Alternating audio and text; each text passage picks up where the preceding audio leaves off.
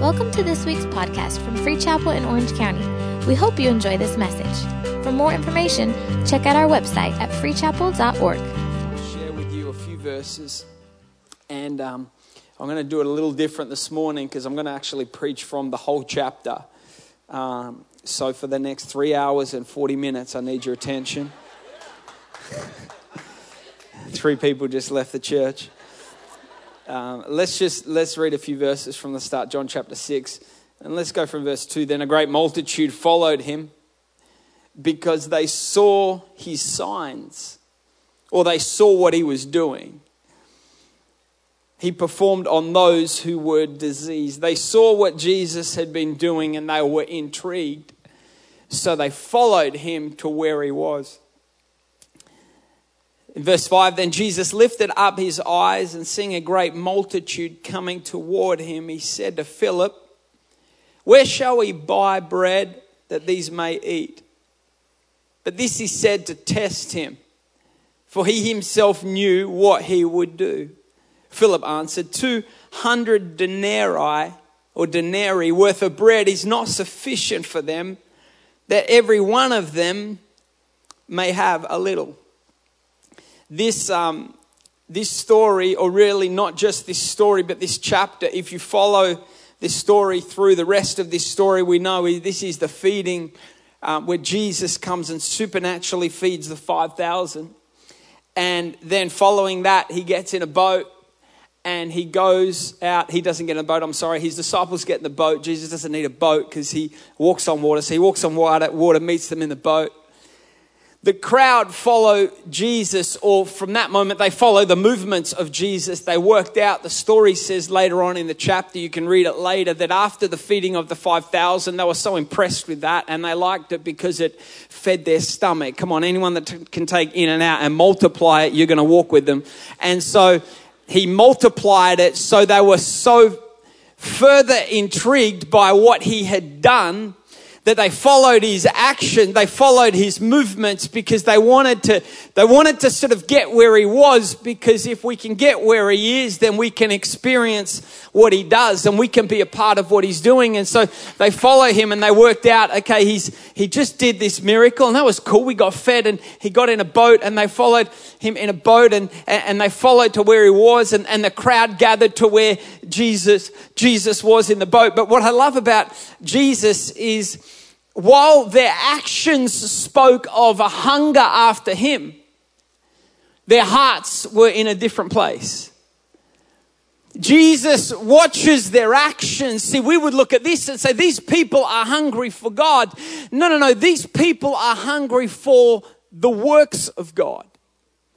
Don't you love that God has this ability to look past what we do in the natural and our actions and see the motives of our heart? He sees the motives of their heart. He watched them follow him to the desert where he fed them. Then he watched them follow him on the water. Now he has them gathered. This is a great opportunity if you want to continue to build the momentum of this crowd or this little gathering that Jesus has.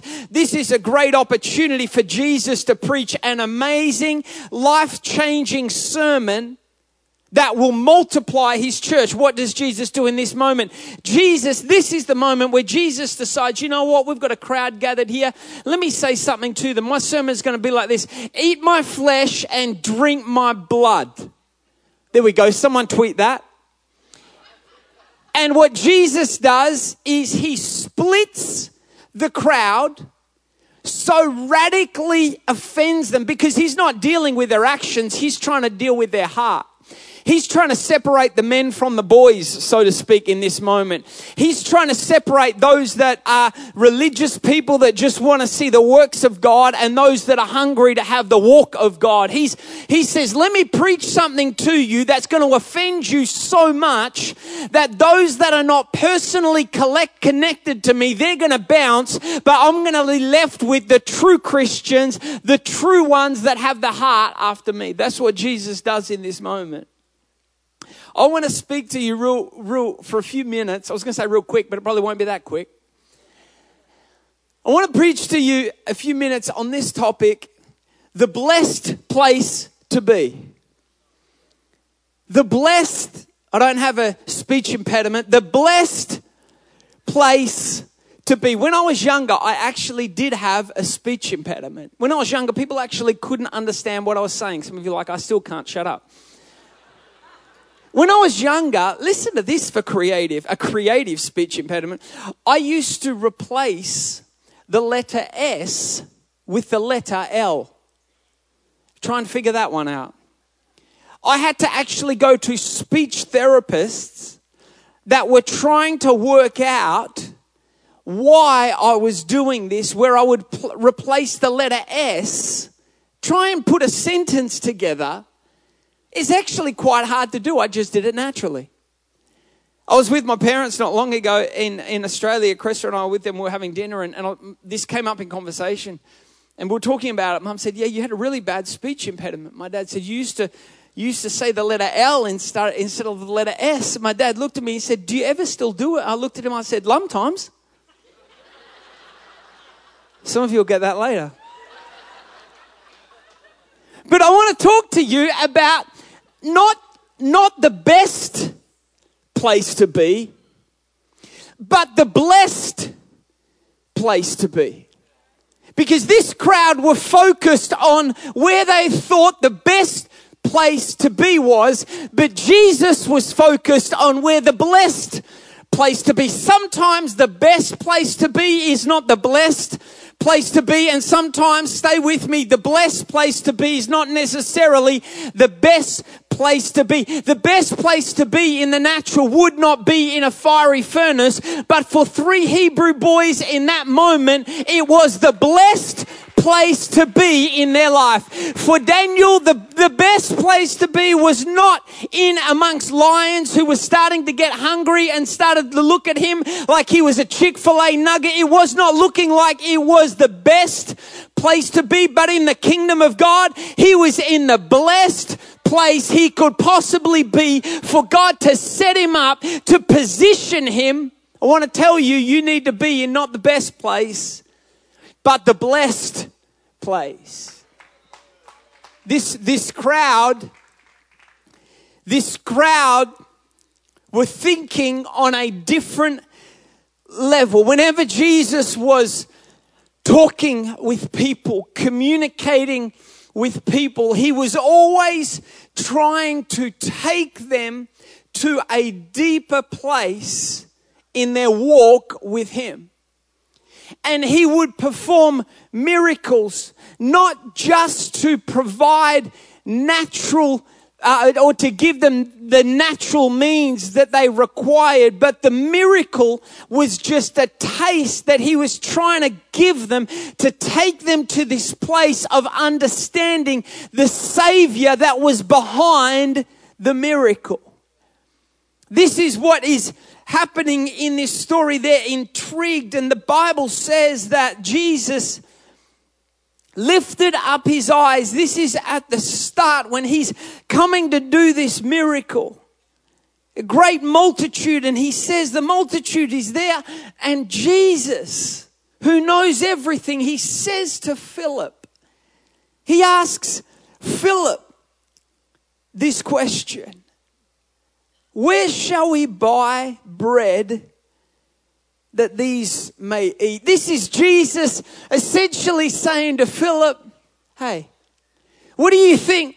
What do we think we should do here? Jesus is not in a quandary. He's not in a problem here trying to work out, hey, Phil, I need your help, bro. What, what the heck are we going to do? Jesus knows exactly what he's going to do. He's inviting Philip to be a part of the miracle. The Bible says it was just it was just, he was doing it just to test him. To test him to say, Philip, will you come a little bit closer? I know this looks like a problem, but I'm inviting you to move from the best place in the natural to the blessed place in the kingdom and understand that while it may look like a problem, it's just a test. This is not a problem for me. Jesus is the creator. He is God in flesh. He's all man, but he's all God. He never once faced a problem. He only ever faced tests. He only ever faced opportunities. We see them as problems, he sees them as opportunities. We see them as issues. We see them as difficulties, as obstacles. He sees them as a recipe to work a miracle in our life. If we would recognize that when we're standing in the middle of an obstacle, we are in the blessed place we could possibly be. That Jesus says to Philip, listen, Phil, come here, man, listen. What should we do? I love that Jesus is that type of God. He doesn't need Philip. He doesn't need anything. He doesn't need our praise. He doesn't need our worship. He desires it. Because he says, I don't need it because if you don't praise me, I'll just get a rock to cry out and praise me. Don't get caught up thinking that you're some part of this equation that I need. I don't need a single thing I create of you. I'm not the one that needs you. You're the one that needs me. But he still opens the door. He still says, Philip, come in here, man. What do you want to do here? I love how relational Jesus is. And as you follow the story, you look and you see Philip, he, he just doesn't get it. Philip answers him 200 denarii worth of bread is not sufficient for them that every one of them may have a little.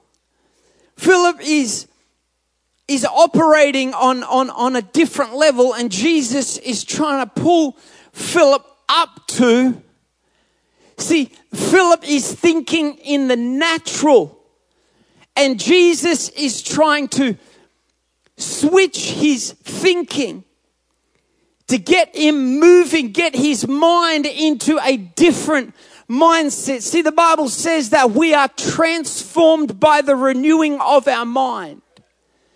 And we use that verse often, and it does apply to these cases. We use that verse often when it comes to people that are bound in their mind, whether it be some sort of addiction or some sort of major depression, as a verse to give them hope that God will set them free and renew their mind. And that is true. That's one part of it. But there is another level of it where Jesus is saying, this verse, the work I want to do in your mind is not just a reactionary work because of how the enemy has attacked your mind. It's actually a work that I want to do to shift your thinking from an earthly mindset or a worldly mindset and shift you to a heavenly mindset. I'm trying to shift you from worrying about being in the best place in the natural and get your heart and understanding to an understanding that I don't need to be in the best place because the best place is not always best for me. I need to be in the blessed place because the blessed place means that God put me here. God ordered my steps here. Even though it may not look right in the natural, I know it's the blessed place that I can be. There's a there's a shifting because that verse in Romans 12 and verse 1 and 2 we quote it. Do not be conformed to this world, but be transformed. That what, what that word means, we talk about it, it, do not be conformed to this world, but be transformed by the renewing of your mind. We, we talk about that in terms of not giving into um, the demonic that is perhaps around us, not giving into the sin that is around us. If you look at that interpretation of that word world there, do you know what it means? It just simply means world. I know it's deep. Change your life.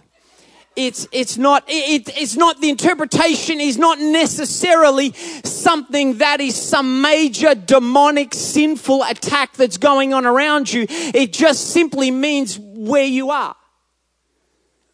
It helps us see how we view that verse that God doesn't just want to transform my mind to get me out of the sin or the addiction that I'm in. He wants to transform my mind from just good things that might be happening around me to better things that God has for me in the kingdom of God. I'm about to be transformed as my mind is renewed from the best place to the blessed place.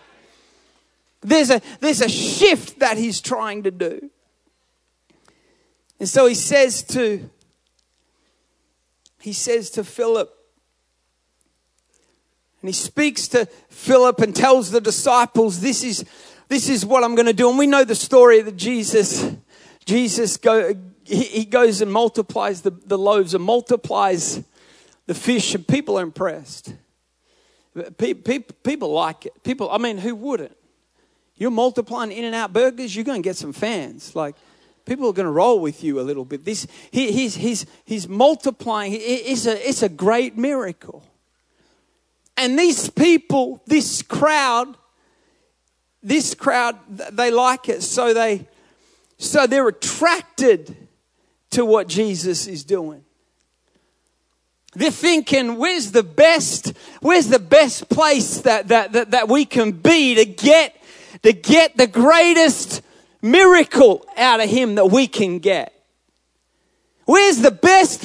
What's the best conference I can go to so that I can get the best touch of God?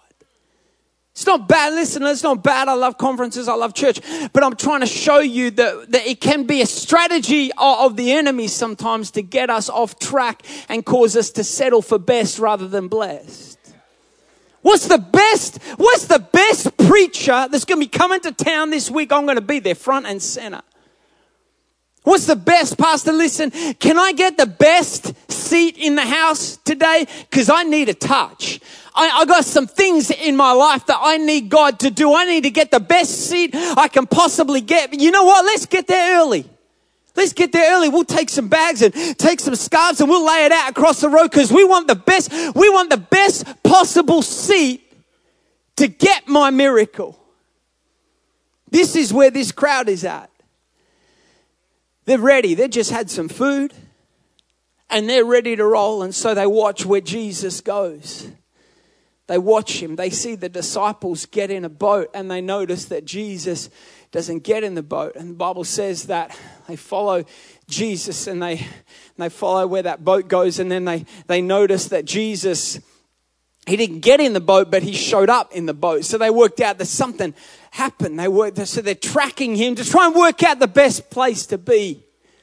To get another miracle. Do it again, Jesus. That In-N-Out, that was um, but that was awesome. Do it again, Jesus. Let's get some lows. Let's get some fit. Do it again. Come on, I want to get a photo of this. I want the best possible photo. This, this is awesome. Can you do that again? This is where this crowd is at. And so, Jesus, what I love about Jesus, Jesus is, he's so different to us. He's not he, he's not enamored by a crowd. He doesn't care. Jesus, I, I, one of the things, and go with me for a moment, I know that he's God, so he wouldn't care, but I just love looking at the humanity, if you like, of Jesus. And I just love watching the, the, how much he just does not care what people think or how many people gather around him. He doesn't care.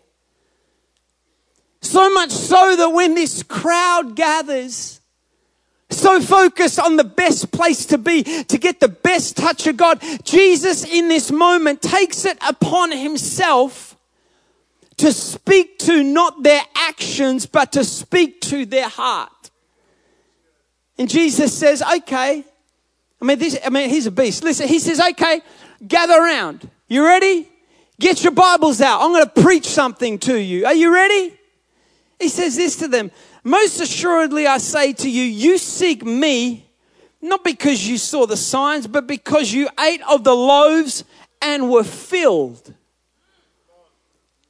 Half our church, we would, listen, that's a great sermon to split a church in half and offend half the people.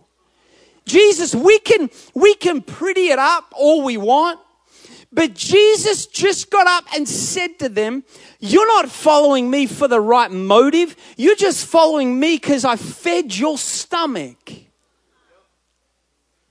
Jesus says to this crowd, I love this. He says to this crowd, you know what? Your motives are off. You don't want me for me. You want me for what I can do for you.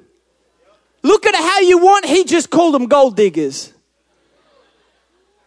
That, that's what Jesus is doing. We can try and preach it nice, but some sermons you just got to read them for how they are. That's what Jesus said to them. He said to them, let's readjust. Let's pull back all of this pretty nice. I'm here to seek you. I'm here to follow you up the hill and I'll follow you out on the water. And let's get right down to the grassroots of really what you're here for. This is what Jesus is saying and say, you don't want me. You want what I can do for you. This, I mean, this, this upset a lot of Christians. This will get straight to the heart of what really motivates us. Are we focused on the best place to be? Or are we focused on the blessed place to be?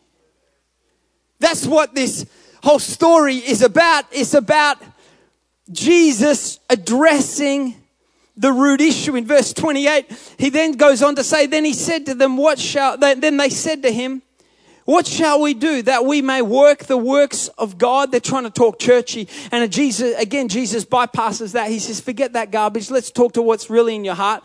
And he says this, and then Jesus answered and said to them, this is the work of God, that you may believe in him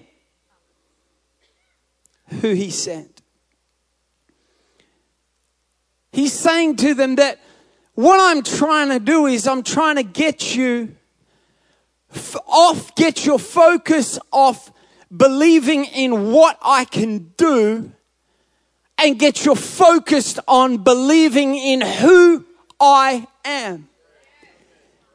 Because if you believe, if you get your faith focused on what I can do, it will limit what I can do. But if you can tap into who I am, there are things waiting for you on the other side of who I am that you cannot possibly ask, think, or imagine.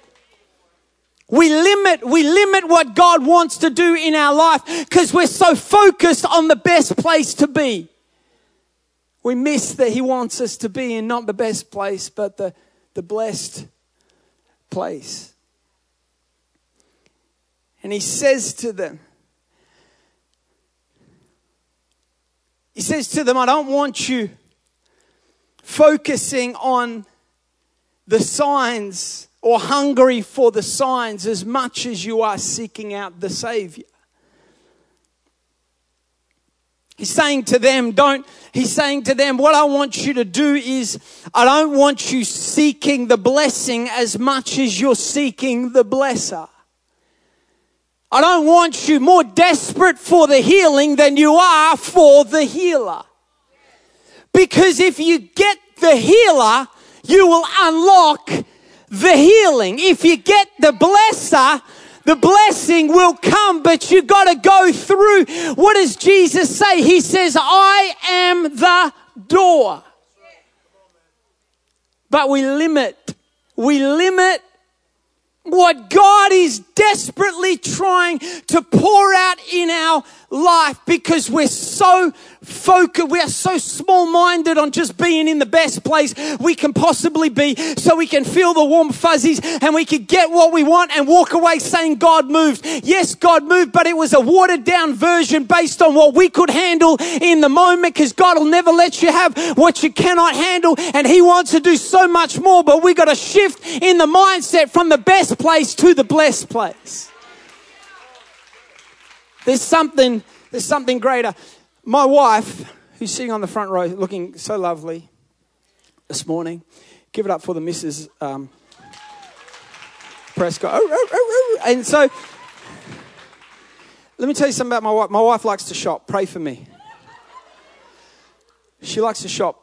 There is a thing that they call now, society has changed. No longer is shopping walking through malls. Now it is what they call online shopping. I mean, online shopping will bring you um, to a place of desperation for God to move in your life and provide because your wife can make purchases with one click, dear Jesus, of a button. It is so convenient, isn't it, ladies? Come on, make some noise if you're with me. Some of you just bought three pairs of shoes in this sermon. So, what will sometimes happen is we will get it delivered to the house. We'll get delivered to the house. Sometimes we'll pull up at my house, and the front doorstep of our house looks like the bottom of a Christmas tree with box upon box upon box. Sometimes I feel like we are contractors for UPS. I said to Cressa, are we like doing their deliveries now for them? Surely all of this stuff could not be for us.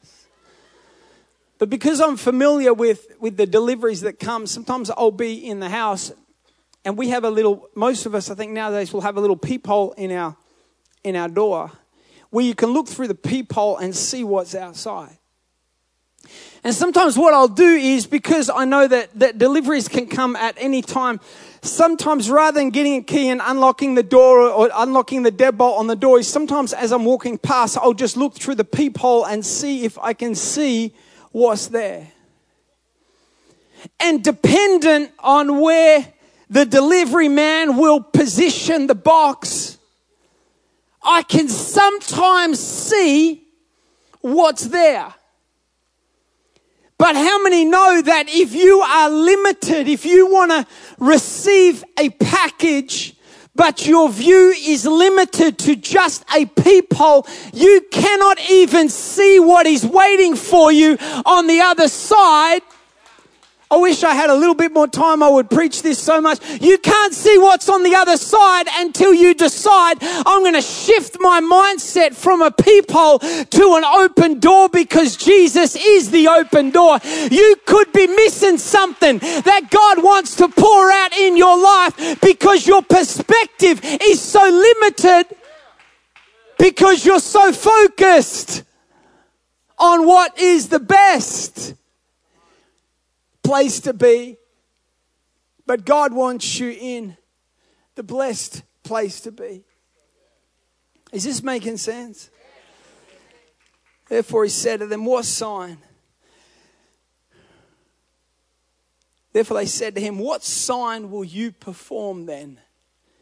Again, they miss it. He says, Don't worry about the signs, focus on the Savior and look at their response.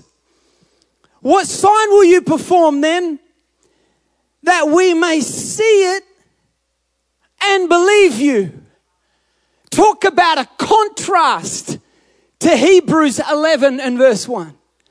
Now, faith is the substance of things hoped for and the evidence of things not seen. This crowd is saying to Jesus, Do another sign, Jesus. And then when we see it, we'll believe. It is not how faith works. Faith, true faith, the essence of what we believe is not believing in what He can do for us, it's believing in who He is and what He's done for us. They said, Do another sign, do another magic trick, touch me again. Move in my life. Change this in my marriage. Heal this in my body.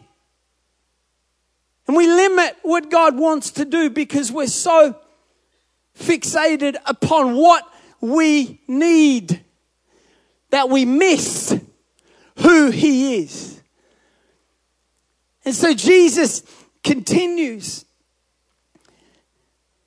and then part of this in verse 21 gives us a little bit of the perspective of where these people are coming from because then they make this comment which shows us a little bit of perhaps why they're in this place in their mind and in their head. Our fathers ate the manna in the desert as it is written. He gave them bread from heaven to eat. See, that's why they were so attracted to this miracle of feeding the 5,000 because they know the stories of where Moses, through God, fed the Israelites out in the desert. And they're so, they they remembered that story. And so they, they were looking back on the past and saying, man, do it again. And hear me, I think it's amazing when we celebrate the miracles of the past but Isaiah tells us this that he wants, behold, I am going to do a new, a new thing. And hear me, I think it's amazing. I, I love to read about past revivalists. I love it. We celebrated or, or remembered and, and, and, and in a sense celebrated rightly so the life of, of Dr. Billy Graham. Probably one of the greatest evangelists the greatest apostles the world has ever seen since the apostle Paul preached to more millions of millions of people than anyone else on the planet. And what we did was I noticed this because we saw it. I saw it so much on social media and I did the same. I think it's awesome. We saw so many pictures of amazing big crowds. And it was awesome. It's powerful. Celebrated. Every crowd, every person is a soul. And I think it's awesome and I think it's amazing. But what has happened in my life in the latter years of my Christian walk or my walk with God, as I've become to get more mature in my walk with God spiritually, I am less enamored by the signs of God moving and I'm more drawn to the intimacy that person had with their Savior in order to see those signs outworked. So I look at a crowd now of Billy Graham. I look at, I had the opportunity to, to be in a service where Reinhard Bonnke preached when he would preach in fields in Africa where the altar call, the distance from the back of the, of the field to back of the crowd to the front was so far that they would charter buses to bus people to the front to receive Jesus preached in one service in one location to over one million people. But now, as I've matured in my Christian walk, now I look at that and it's not so much the crowd. Yes, the crowd gets me, but what tugs at my heart is the walk. It's less about the works and more about the walk that inspires me. I read of stories like a John G. Lake and Smith Wigglesworth and Aimee Semple McPherson. I read these stories of these revivalists and what stirs my heart now is less the works they did as much as it's less about the works they did as much as it's more about the walk that they had with Jesus. That I think what we've done and that keys can come. All we've done is we've looked back on these amazing things that have happened. And I think with a right heart, we say, God, do it again. I pray that. I say, God, do it again in Orange County. Some of the greatest revivals in history happen here. And I say, God, do it again. God, do it again. Yes, do it again. But now more I pray, take me to that place with you where they were. Because that is the blessed place. Take me to that place in my intimacy with you that those works will come from but the works won't happen without the walk. That's what Jesus was trying to say to them. And you follow the rest of this sermon, it gets worse. He just he just straight gets crazy. That's where he drops that line on them. Eat my flesh, drink my blood. He, he gets to the point where he's like, you know what? I, I'm, I, I'm done with you guys. I've given you opportunity after opportunity to try and lead you and get your focus on the best place to the focus on the blessed place. And he says, you know what? Eat my flesh, drink my blood. If you don't like it, bounce. If you do, keep walking. So much so that it comes down. Listen, feeding the 5,000, and they say in, in society back then they would just count men. So you could double, even triple that crowd. Then, if you keep following this story right the way through to the end of chapter 6,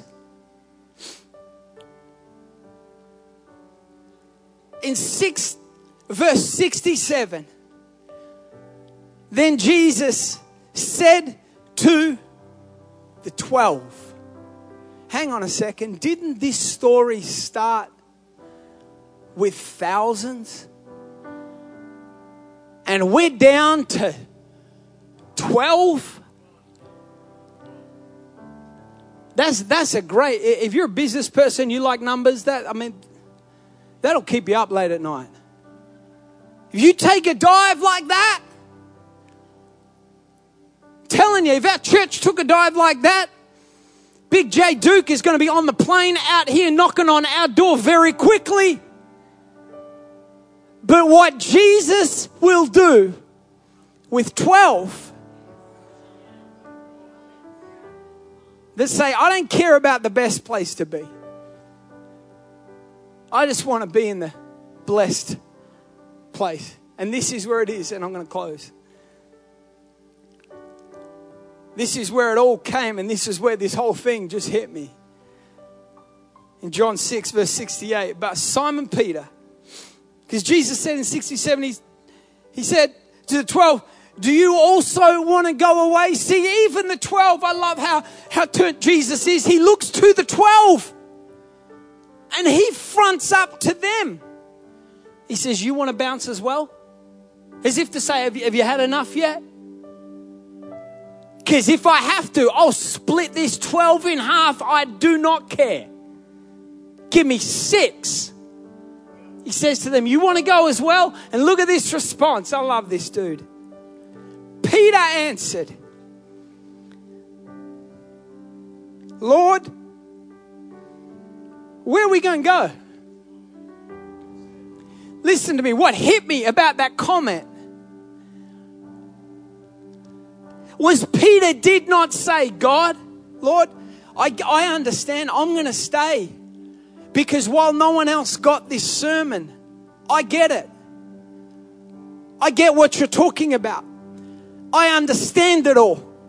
It all makes sense. They didn't get it, but I understand it all. And because I understand it all, I'm with you. You didn't lose me, I'm with you. That's not what Peter said. Peter looks and says, God, I got nothing else. As if to say, what you just said it actually doesn't make sense to me either. But I gave up my need to be in the best place a long time ago when you called me out of fishing and I left that behind and I said, I'll follow you with everything I've got. God,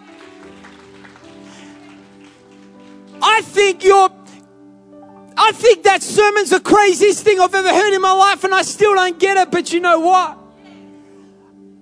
I got nothing else. You're all I got, Jesus. And you're my Lord and you're my Savior. And even if it doesn't make sense to me, I don't need it to make sense because I want to be. Where's the blessed place to be? Is right here.